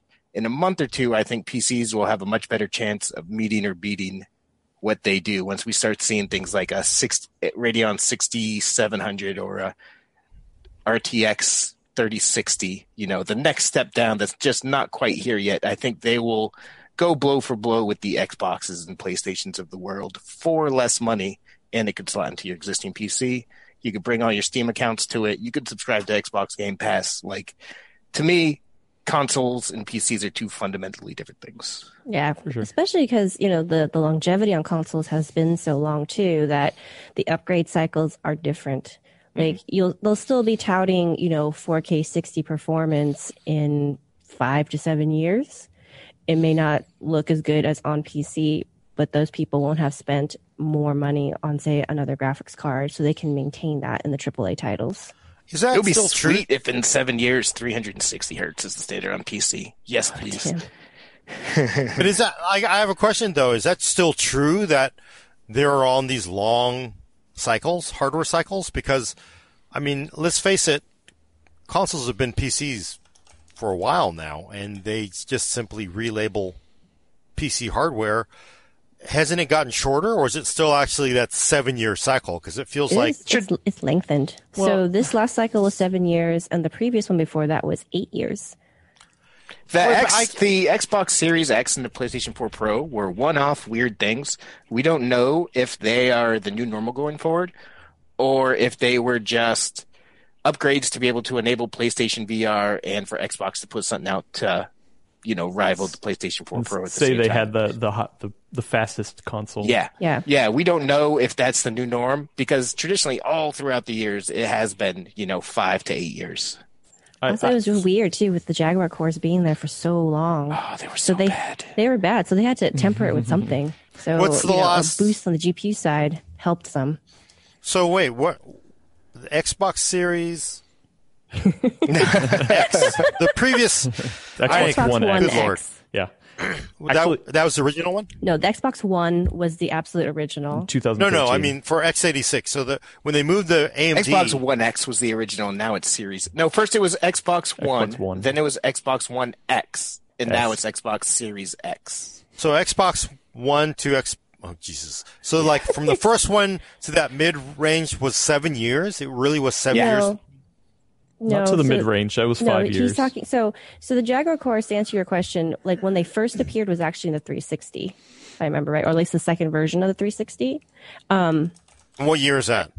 Roughly. No, it was in the Xbox One. Seven. Well, we're talking about Jaguar cores.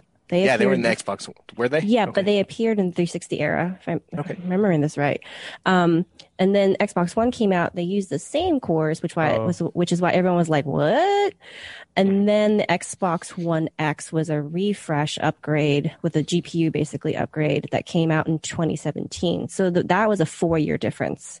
And then we're getting this actual true relaunch or sorry, new gen- new generation in 2020, which is a seven year difference from when the original launched. But the CPU side hasn't changed, hadn't changed at all.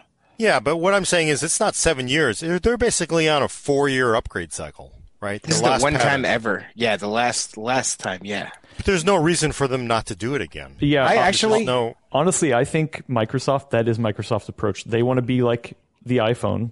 Hey, Yeah, you know agree. what? You you get you two years later. We we have a, the next one. You want the hottest one? Go for it. The old one still works. You know, un, until it until it doesn't. The, I th- I would say Sony though is going to stay more traditional and go really hard into you know what four five six you know very very generation where I think Microsoft's going to switch to you know we we put out the newest refresh. Get this one if you want. That's what I like about the Microsoft approach because I am a PC first kind of person, and I feel like the new Xbox, you know, th- their guiding light is a very PC first kind of way, even though they are consoles. Because what they're saying is, yeah, this will still work. All your games will still work on last gen. All your games will work on PC if you have Xbox Game Pass. They'll work on XCloud if you have Game Pass. They'll look even better if you have a Series S or Series X. Like if you have the money to upgrade, this will be like getting a new PC if you consider your, your console like a PC. Like it's not like upgrading your graphics card, and I'm fine with that. Uh, I like that idea that your games library and experience will continue with you forever. That's part of the reason I like PC. Uh, and I do think Microsoft is going to lean more into it. I agree with everything Adam said. Sony will not. Um, but we should. We're we're running out of time quickly. I do want to get to some questions. Uh, w- I'm sure we'll talk about console stuff later too. What, what's up? Or you. Uh, chat is correcting me, and I'm looking this up. Uh, I was Power wrong about the PC, 360 CPU. I think what I'm confusing is that there was a refresh within that.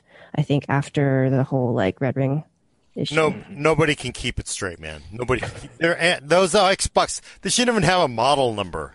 Hello, console- Xbox. Console Let you users it out. are Oh my God, starting to like iPhone. experience the Microsoft branding that us PC users have been suffering through for decades. Mm-hmm. It makes It no should- it should be sense. like- It should be like the Apple thing, where you don't even know what it is, and you got to look up on every Mac. Well, which one is this? You know, like I. it's the MacBook. I mean, it's gonna. I, I hope they just go to like Xbox 2020, Xbox 2022. That is one reason to buy PlayStation Five. At least you know you're getting the new It's one. That's true. I do appreciate that they keep the numbering system very clear. Yeah. Anyway. Uh, okay. Uh, so let's move on. We- We got some questions uh, that that we'll wrap up before we get out of here. Oh boy, why did my overlay not work? Uh, that's weird. Okay. Let me try to fix that. Oh, that's why. Okay. Uh, so, question. Uh, we, we just got uh, five dollars from VC Jester. Uh, thank you, sir. Said, uh, how many fifteen-year-old console games can you play for free on the PS5? I can still play everything on my Steam account. I don't. I don't know if it's necessarily free on your Steam account, but yeah. Well, it's still there. Although to be fair, Microsoft has done a lot of work porting Xbox 360 stuff and Xbox Arcade stuff over. They've done. It's still work. not universal, yeah, but they've done a lot of hard work. They really are trying to make it like more PC like now that they're on x86. But I think the question was specific to PlayStation 5, which is a little bit of a, a dig at the fact that they're only Yes. supporting, I think even select PlayStation 4 games. I It's it's it's entire most of them. It's most of Uh, them. Yeah. I, I think they're just being playing safe for for lawyer reasons. Uh, but it sounds like the the support is mostly going to be there. Uh, anyway, I, I we can definitely get into that, but that we should save that for next one. Uh, Res Res C gave us ten dollars earlier. Thank you. Said. Um, uh, Roman was talking about the new overclock features on the Asus Dark Hero. Have you guys heard anything about those? Also, any idea if we'll see those features on exist- existing X570 boards like the normal Hero? I'm I'm not sure about that motherboard. Is anyone familiar? I have not paid too close attention to it, but I mean, you know, it's one of those things where these motherboard vendors, they always, especially Asus, they really, they really come up with crazy ways to overclock as an added feature to get you to pay more for that motherboard. So sorry, I, I don't know. Okay. Uh, going back to your your review, uh, we covered it in the review video for Ryzen 5000, but we didn't cover it here. So uh, Kraken had a real quick question: uh, Why, Gordon? Why didn't you use a 3080 instead of a, a 2080 Ti in your review? Reviews. I wonder why I didn't use a 3080. Because, No, and actually, I really was because I know I didn't. We didn't say this here, but you know, AMD says like, you know what? If you go from a 2080 Ti to a 3080, in some games, you will actually see a performance bump with Ryzen 5000. You don't see it as much or at all with Intel. So they're basically saying we they're scaling better with uh, faster GPUs, and this is AMD using a 3080. But frankly, I don't have a 3080, and I don't. I you know I wish I did. Otherwise, I would have used it in testing. But there's maybe I will use a Radeon RX 6000. Yeah, it's uh, too bad. Last year we all kind of died from it. But last year when they had that big seven seven day and they launched the seven nanometer GPUs and CPUs on the same day, uh, it would have been more useful for them maybe to do that this time around too. So you would have had a Radeon card to use in conjunction with that. But alas, Are you signing up for even more murder and more uh, no, death I'm marching? dying. Yeah, but more time and eh, more time to tune and really to if if Radeon RX 6000 is as good as they are saying it is, you know, you why why why take all your good news in one day when you can spread it out over a while? So I'm hogging all the 3080s. I'm kidding. I just sent Adam one. Uh, all right, another question. Uh, let's see. From uh, Baynato. Is AMD finally creating their own proprietary structure with uh, system access memory, SAM? Uh, like how CUDA has been for professionals, will SAM be the gaming equivalent to where even if Team Green can hold the performance crown, the theoretical benefits of potentially better frame rates, times, yada yada. Uh, yeah, yeah, you get the question. Oh. Proprietary. is it? Do I think it will? Yeah, it's definitely proprietary. I know that. Um, apparently, Nvidia does something similar. AMD, in their briefing with us, said we're basically doing it better with ours. So, and it helps since they control the CPU and GPU, whereas Nvidia and its relationship with Intel, Zoa's, you know, they're friends right now, probably to fight AMD, but not always in the best of terms. We'll have to see what the actual implementation is when Radeon stuff comes out too, because there's been a lot of chatter online that it is basically the PCIe Express Resizable Bar command uh, with some special sauce, maybe, and uh, that's just enabled and branded, kind of like how NVIDIA is calling its direct storage support RTXIO, like it's basically AMD's brand name for PCIe Express Resizable Bar. Uh, and if that's the case, who knows? Uh, we're going to have to wait and see to learn more. Yeah, I do think the one thing that's interesting is from AMD's perspective, they said this is something we haven't even told developers about. They know about it now, so we do expect them to support it. But you can imagine since they happen to make this thing called the Xbox whatever X and they made the PS5 that they're using their strength like, you know what, you're this is a feature we're doing, we're supporting here's how you do it. You can do it for consoles. By the way, it's going to help us on PC too. So I think that's that's really coming into play more and more, whereas it didn't make a huge difference previously. Uh, got another interesting question from Oso Rojo. Uh, is there any word on finalized Radeon 6000 I/O ports? Uh, I'm looking for a card that has three display ports, but I've only seen two so far. Yeah, speaking off the top of my head, I believe the reference design has two display ports, an HDMI and a USB C, I think. Uh, Okay. As was shown when they held it up and in that Fortnite render that they did. Uh, once custom cards start rolling out, you'll often see different configurations. Like a lot of RTX 3080 cards use the same stock, you know, uh, three display ports, one HDMI port but the Asus models switch that up and have two HDMI and two DisplayPort. So if that's something that you very much need, I would just keep an eye out for uh, custom parts. I wonder if the USB C will support DisplayPort out, because I mean that may be I w- another way to do it. I Is an I would mode. think that it very well could. Yeah.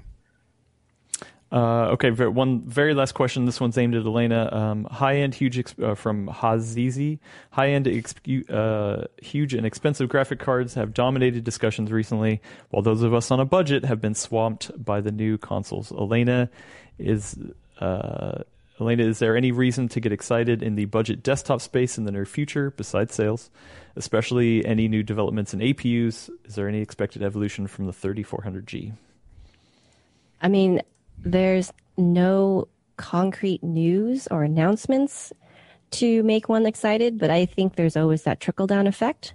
So, based on everything we've discussed today and what's come down the pipeline already starting in September and what's going to come out, you know, between now and December, I think all of that bodes well for the budget space. You just have to hang tight and hopefully whatever you're running right now can see you through to, like, say, next, say, March, April. And I'll have a better idea of what to expect then because, you know, you mentioned 3400G um, earlier this year. Um, there was a launch of OEM parts, 47 or 4000 series um, APUs, but nothing yet on the desktop side. I did did Robert say something that like there's something for people in the DIY space? I thought he actually did come out and say something that people just had to be patient. So I think so. I think yeah, that's right. so I, I think it's just yeah, basically what he said. Hang tight for as long as you can, see what comes down. I'm looking forward to it. Yeah. Right now, like we were talking about earlier with the discussion about these being paper launches, which they're not, uh, they're selling out of everything that they can at the high end, and they want to make as much money as possible doing it as they can. But as they're manufacturing those high end parts, things are, you know, being rejected for not quite meeting those specs and falling down and getting binned to lower end specs. So those lower end things are coming. Right now, though, they're just totally going to be looking to get the high end parts with the high end margins out. Makes sense. All right. Uh, sorry, we, we have to uh, to get running. Um, but Gordon, why don't you take us out of here? All right, check back next week for your fix of PC Talk and the Full Nerd. For audio listeners, subscribe to us on iTunes, Google Play, Spotify, or Stitcher. Also, if you go to those services, please leave us a review. Every time you do, uh, X they come up with a new Xbox confusing series name. Send questions and comments to the full nerd at PCWorld.com. Thanks for coming. I'm Gordon Ung with Brad Chacos, Adios, y'all. Alaina Yee, Bye everyone. and Adam Patrick Murray's going to hit the off switch. Go play Control on the Switch, the PC, whatever you want. It's an awesome game. Bye.